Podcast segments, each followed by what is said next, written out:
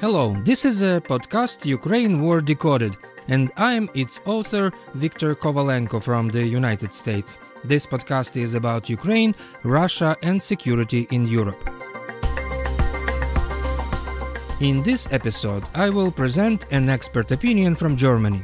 How did that happen that Germany developed dependence on Russia, and why does official Berlin face criticism for helping Ukraine slow? My guest today is a prominent German historian, Dr. Jan Claas Behrends. He is a leading expert on the history of Soviet and Russian security services and is known for his research on Stalinism, propaganda, and wars in the Soviet and post Soviet space. Dr. Behrends, what is your opinion about the relationships between Germany and Russia since the collapse of the Soviet Union? In particular, what Germany and the collective West did wrong that Russia couldn't become a civilized partner? Well, I think, you know, you cannot only talk about the West and Germany when it comes to this terrible situation that we have to face now. I think as a historian of Russia also, not only of Eastern Europe, but also, you know, I study I study Russia and I've written a lot about Russia, that basically Moscow, the Kremlin decides its own fate you know they decide where they want to go. And i'm not very much convinced of the whole you know who did when did we lose russia who lost russia debate because mainly i think that in the 1990s there was a fair amount of help for russia from the german side there was a lot of monetary help uh, logistical help for post-communist uh, russia and there was a genuine try under the Kohl government to establish a friendly relationship, long lasting partnership with Russia. And it was Russia under Putin who chose not to go down this road. So, you know, I don't think that the West is mainly to blame for this war or for this bad relationship. Russia went back to its authoritarian and imperial past as a historian, you can argue, we can argue that this is the Russian normal in the last uh, 300 years, and that maybe, you know, Gorbachev was a very, very short exception to that normal. And we can see that the problems with Russia don't only start under Putin. I'm very much convinced that the problems of Russia are the continuity of the elites. There were always the old elites. There were no new elites like in Poland or other places, uh, Czech Republic. You know, there's no Russian Wałęsa, there's no Russian Václav Havel. The continuity of institutions, the army, the KGB that were never reformed. And then, you know, last but not least, the continuity of the Russian and Soviet mindset. It's a very imperial mindset and it could never deal with the result of the imperial collapse of 1989 uh, 1991 but i think this has rather little to do with what the west or germany did I think that at the end of the day, we made fair offers to Russia, the so called Modernisierungspartnerschaft, a partnership in, in modernizing Russia that was launched in the 2000s, would have been mutually beneficial. But this was a road uh, not taken by the Kremlin. Dr. Behrends, what do you think about the personality of Vladimir Putin as a Russian leader? How did that happen that he evolved from the KGB agent on a mission in eastern Germany into the Russian government official and then into such a monster like Stalin? Well, we only got to know him in 1999, or at least I didn't know him before. I didn't uh, know him as a deputy mayor of Petersburg. I only knew him when he became prime minister. And I think many Germans, you know, from a German perspective, at first were very impressed by him um, also because of the very bad figure of Boris Yeltsin, who you know had his alcohol problems and other problems, and you know suddenly there was this young person, and he was even speaking German, and he was invited to the German Bundestag, and a lot of people had initially a positive reaction. I was much more skeptically personally because I knew that he had this KGB background, but um, to tell you the truth, in the beginning of the 2000s, I thought that you should give the guy a chance, right? And that maybe he could do things better than Yeltsin. Um, the first thing that got me very skeptical about uh, Vladimir Putin and his policies was his media policy, the very strong assault on free uh, media that started almost immediately after he took power. And then, of course, his war in Chechnya. The war in Chechnya was a terrible war from the beginning, including war crimes, um, you know, against civilians, the complete destruction of Grozny, and and so on. So there were very bad signs. But I also remember going to Moscow in the beginning of the 2000s and seeing this economic boom. And many of my Russian friends didn't like Putin personally, but they thought that they were living in very good times initially. So uh, I think it was only when he came back to power after this Medvedev intermezzo that most of my liberal Russian friends realized um, what this would mean. And they were already back then in 2011, 2012, very, very skeptical about the future and thought that this would turn into a real relationship. When it comes to Putin as a personality, I think we have to understand what is his generation. He is what I call the last Soviet generation. So his mindset is very much set on the Order of Yalta. I think he believes that in 1945, a European order was established that was justified by the Russian victory, by Stalin's victory in World War II. And when Putin looks at a map, whether we like that or not, he thinks that, you know, places like East Berlin, Prague, Budapest, and Warsaw you know, should at least be under some sort of Russian influence and so on, because that's how it was historically when he grew up. And he has never made his peace with this collapse of the Order of Yalta. Additionally, I think that he is very much, of course, influenced by his KGB past. He thinks like a KGB agent. He thinks in conspiracies. He thinks in, you know, covert actions. Um, he thinks that the West is after him and his regime, and you know that the CIA is very powerful and all these things. But then also, I think he's very much influenced by his first position in political power, which was in criminal St. Petersburg of the 1990s. So at the end of the day, I think if we want to understand who he is and how he does his policies, we have to understand that Putin is a mixture of KGB and Russian mafia of the 1990s. My next question is about how Putin and his propaganda machine manipulate history to justify the war against Ukraine. For example, Putin said there is no such a country like Ukraine and those are Russian lands. But the reality is different and Ukraine is a sovereign country for 31 years. He claimed that Ukrainians are the same as Russians. They are not. I think such historical arguments are simply not valid. Well, again, I think he's a very typical representative of his generation. First of all, let me start like this. I don't think that Vladimir Putin knows very much about Ukraine and understands Ukrainian very well. That's where the problems start, right? But that's true for very many Russians that I've met that only go or went to Ukraine maybe during Soviet times, and uh, especially of his generation, and that think that Ukrainians are Russians who speak a bit of a funny accent and are, you know, more like peasants or little brothers. They have this feeling of superiority towards Ukrainian culture. I think this is very typical. You find it a lot in Moscow and St. Petersburg, although if you look at it, of course, more closely, it, it's not uh, justified. But it's part of this ignorance about Ukraine, Ukrainian culture, and the nation that I think is very typical for his generation. I don't think that he is so much fixated on the Stalin era, actually. I think that Putin is very much more influenced by Imperial Russia. He wants to get back the conquest of Catherine the Great.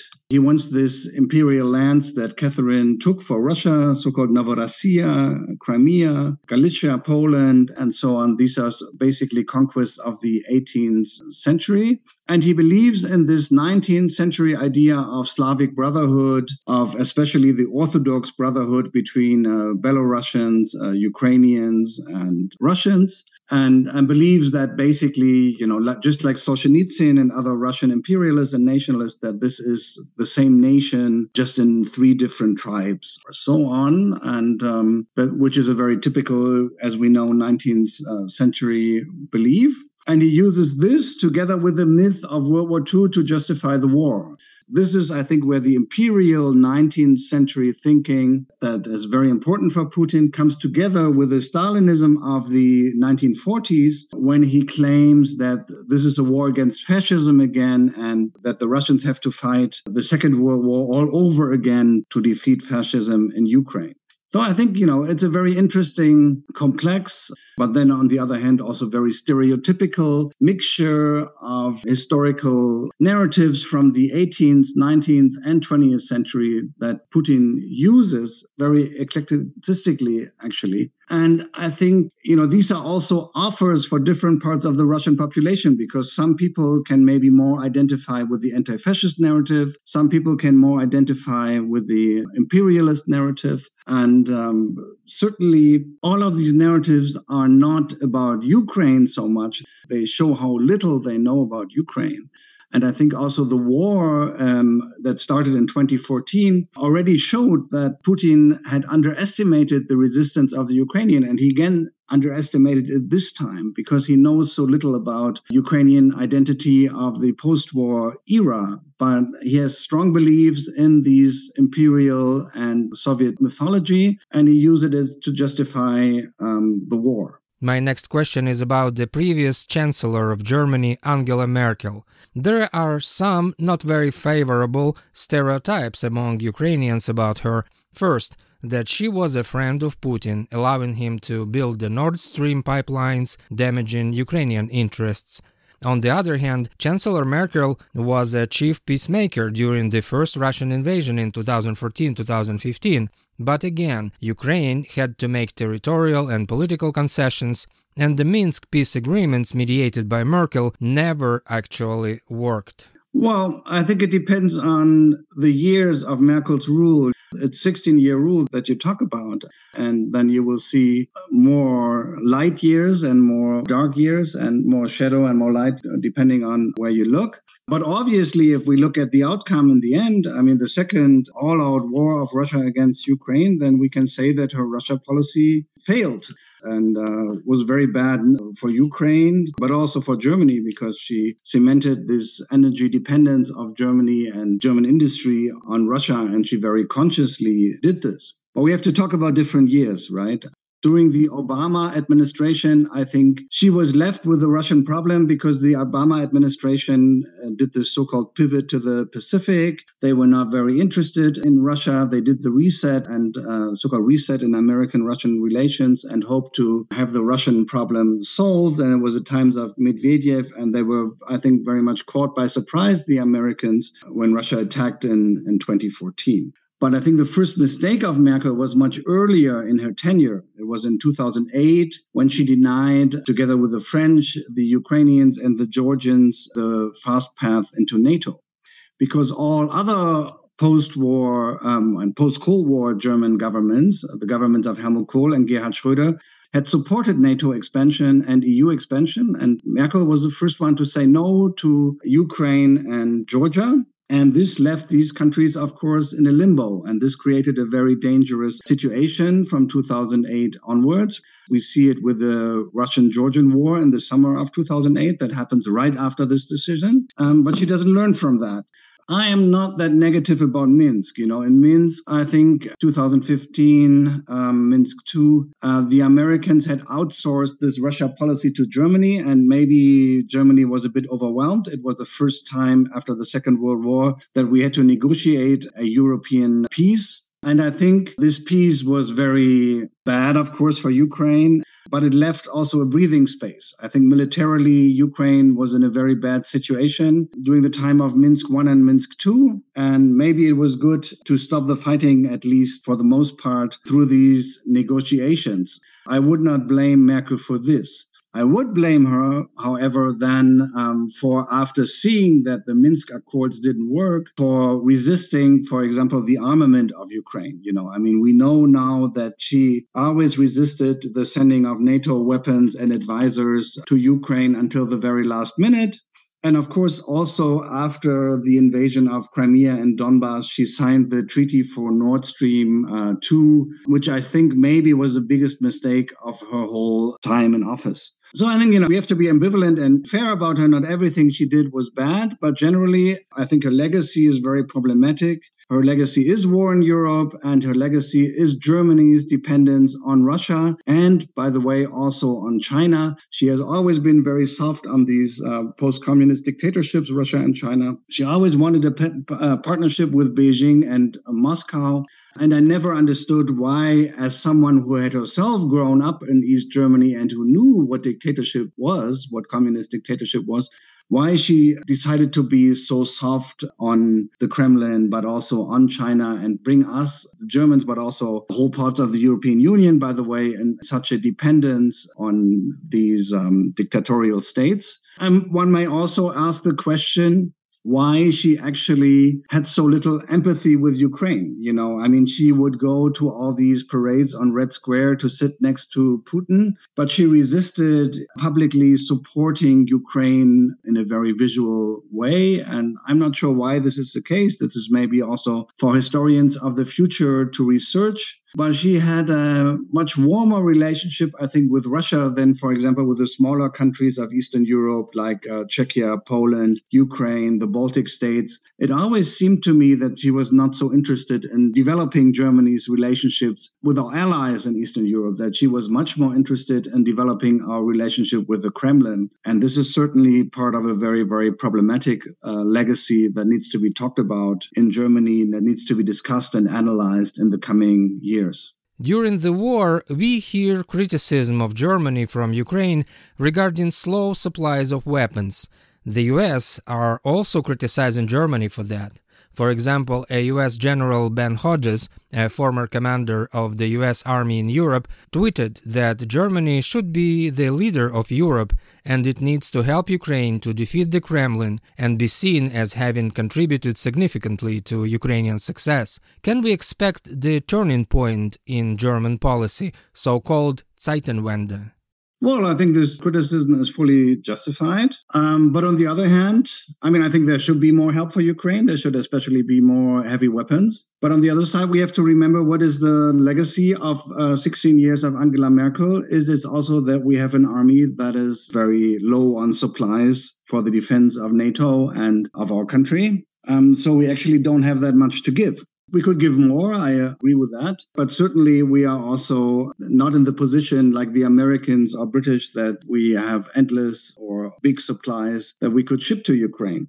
I would insist that there is a change in policy, of course, because the whole Nord Stream 2 was um, uh, stopped. In the foreseeable future, will be no more um, energy partnership uh, with Russia. There will be no partnership with Russia at all. You know, this was always what Merkel was trying to save after 2014. I mean, after 2014, from the side of German academia, of German experts on Eastern Europe, there was a lot of criticism already of this Merkel policy with Nord Stream. It was not only criticized in Ukraine and Poland, but it was also uh, criticized by the experts and the specialists here in Germany, including myself, if I may say. But she, um, Angela Merkel, always tried to save this partnership with Russia. And I think this is gone. And this is, if you will, the Zeitenwende, the strong part of the Zeitenwende.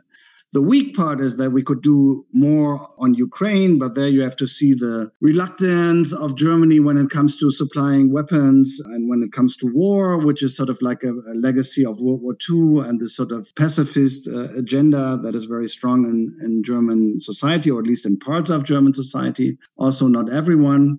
And parts of the government seem to think that it would be very unpopular to send too many weapons to Ukraine. But you can also see that there's a lot of dissatisfaction in German society. Many Germans think that we should do more for Ukraine. Um, this is not necessarily a very popular policy. And we also have to see that German society, along with Polish society, who did even more, um, did a lot for, for Ukrainian refugees and welcomed them and integrated them into our schools and football clubs and uh, everything, churches and so on, and provided them with living space and donated a lot of money for them. So I wouldn't say it's all black and white. You know, I mean, there's many things going on in this country, there's many debates going on. I think our government, maybe, this would be my conclusion, is moving much slower than our society. I think our society is much more ready to help Ukraine than are parts of the establishment in the Foreign Office, in the Chancellery, and so on, who want to keep this very timid course, who don't want to get too much involved, who want to outsource these things to the Americans. Uh, but I think that actually in German society, and if you travel around the country, um, there's a lot of sympathy with uh, Ukraine. You know, you can still see a lot of Ukrainian flags on public buildings, but also on private houses. You know, even in the villages where I was uh, over the summer, people have Ukrainian flags on front of their house and so on. So um, the stereotype um, that you know large parts of German society are supporting Russia is certainly not true. Personally, I am pessimistic that Putin's era of nostalgia for the Soviet Union will end in Russia anytime soon, even if President Putin will leave his post or be toppled. What is your opinion, Dr. Behrends?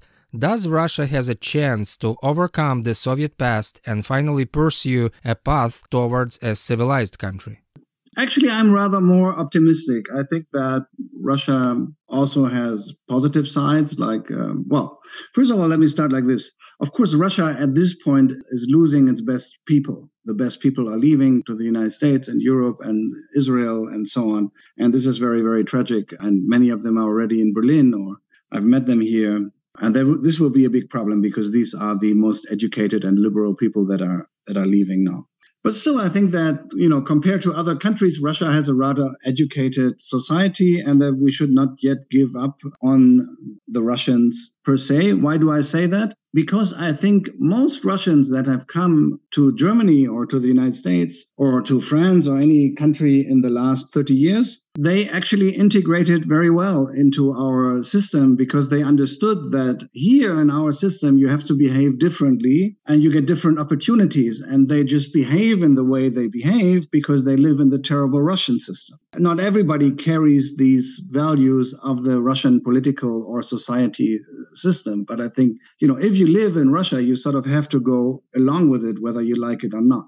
Second point I don't think that there's such a thing as stability in autocracies. I don't think that the legitimacy of Putin goes very far, you know. I think even in the Russian elites, many people don't care much about Crimea. They would rather have their houses back in Miami Beach or Nice or in Biarritz or, you know, go to Capri again. You know, all of this Russian patriotism always seems sort of shallow to me. Why do I say that? you know, none of these people would send, for example, their kids to the Russian army, right? Ukrainians are very patriotic. They sign up for voluntary duty. They sign up for the army to defend their country. But if you look at the Russian elite, none of them would be so stupid to go into the Russian army and actually fight for these things that Putin thinks Russia should fight for. They all would rather be in Miami or in uh, Paris or in Switzerland. So I don't think it goes very far, actually. And we don't know how it will end. Or rather, I think there are only two options. I mean, if you look back at Russian politics of the last hundred years, there is no civilized transfer of power like in democratic states or like even in Ukraine, uh, where we have the first uh, civilized uh, transfer of power already in the 19 in the 1990s from Leonid to Leonid, as we all know. Um, in Russia, it's always death or putsch. So for Putin, it will also be death or putsch, right? And uh, death would be the thing that you just described. I mean, he's not that old. It could go on for another 20 years. Um, but there could also be a putsch, you know, like uh, with Khrushchev or Gorbachev, and it could end tomorrow. So I think what smart European politics, also American politics, should do is be prepared for both. Be prepared for Putin hanging on because nobody dares to kick him out of the office, basically, but also be prepared for the eventuality that it ends tomorrow. Why would it end tomorrow? Because, you know, if you think about it, Russian leaders that lose wars or don't win wars, rather, right? They always get into trouble, and there will also be a sort of like reform or revolution that is triggered by these events. You know, you can see this with the Crimean War. You get the great reforms after the Crimean War. You can see it in 1905. Russia gets the constitution because they lose the war. You can see the complete breakdown in 1917. You can see uh, after the loss of the Afghanistan war, you know, 1989, the collapse of the Soviet Union. So I think something similar could also happen very easily if this war is not successful. And I don't think it is very successful at this point, right? I mean, if the aim was to destroy the Ukrainian state, and I think this was the aim in the in the beginning, then Putin is not doing very well. And I think it could be a very dangerous situation for him because I think the Russian elites, you know, would let someone like Putin get away with Bucha or these massacres and war crimes if he wins the war. But if he doesn't win the war, then uh, things can change very quickly. And we know if there's a new leader in Russia, what they always do, you know, what Khrushchev did in the secret speech or what Gorbachev did after Zastoy, after Brezhnev, you know, they blame everything on the guy who was in power before them, right? And what will the person say? You know, this is my historical prediction uh, for you.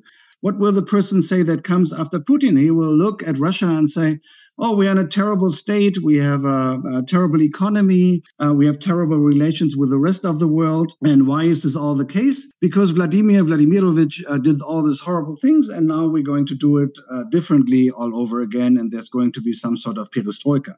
Whether this will really change Russia or not, you know, I don't know. You know, it might be that it doesn't really change Russia that much. We have to see. I mean, Gorbachev tried and obviously he failed. I think, you know, what is very important if Putin should go, is to watch whether the Russians will dismantle this criminal apparatus of the Russian secret police that has existed basically since 1917 under different names of Cheka, NKVD, KGB, FSB, and so on. And as long as this exists, I don't think there will be a civilized Russian state. And I also think that Russia has to, you know, get rid of this imperial view of the world and start nation building. If Russia could see itself not as an empire, but as a nation that needs so much nation building because most Russians live so terribly. You know, if the Russian government wouldn't concentrate everything on being a world power and spending money on this, but on the welfare of their own citizens, then we could see a very different Russia. But of course, at this point, I have to admit that this is sort of like an utopia, or it seems somewhat utopian.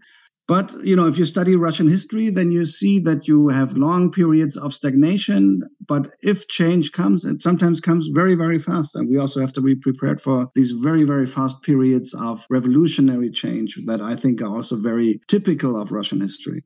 After the war, will Europe return to business as usual with Russia? I don't believe that Ukraine will return to business as usual with Russia after so many atrocities, death, destruction, and genocidal war crimes. Yes, I agree with you. I mean, you know, I mean, the situation, I mean, as a German, I would say you know, there's still no business as usual between, say, Germany and Poland or Germany and Israel, although the war was like 80 years ago, right? I mean, for a very, very long time, Russian relations are going to suffer from this horrible uh, genocidal war that we're seeing now, and, and the Russian name will be tainted for a very long time. But still, I think, as with Germany, we should set conditions for reintegrating post Putin, Russia into the world because what other chance do we have? But Russia would have to pay reparations, it would have to punish war criminals, it will have to rebuild its political system. And then we can talk about, you know, slowly getting back to something like uh, business as usual. But I think that these are the conditions that have to be fulfilled. And it would have to accept, of course, the full responsibility for this war of aggression aggression against uh, Ukraine, but also against Georgia and other post Soviet countries, and make up for it the same way that West Germany has accepted responsibility for the Second World War after 1949.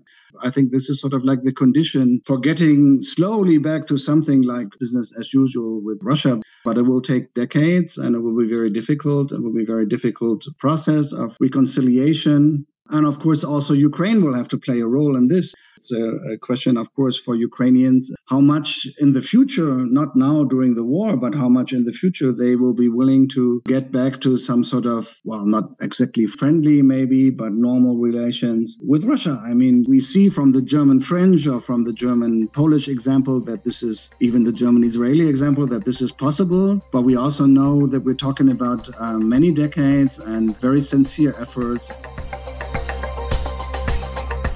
At this moment, I'm wrapping up this episode of the podcast Ukraine War Decoded. I am Viktor Kovalenko from the United States. My guest was a German historian, Dr. Jan Claas Behrends, and we talked about Germany and its relations with Russia and Ukraine. Please support my podcast by donating to my PayPal and follow me on Twitter as Mr. Kovalenko. Goodbye for now, and so long.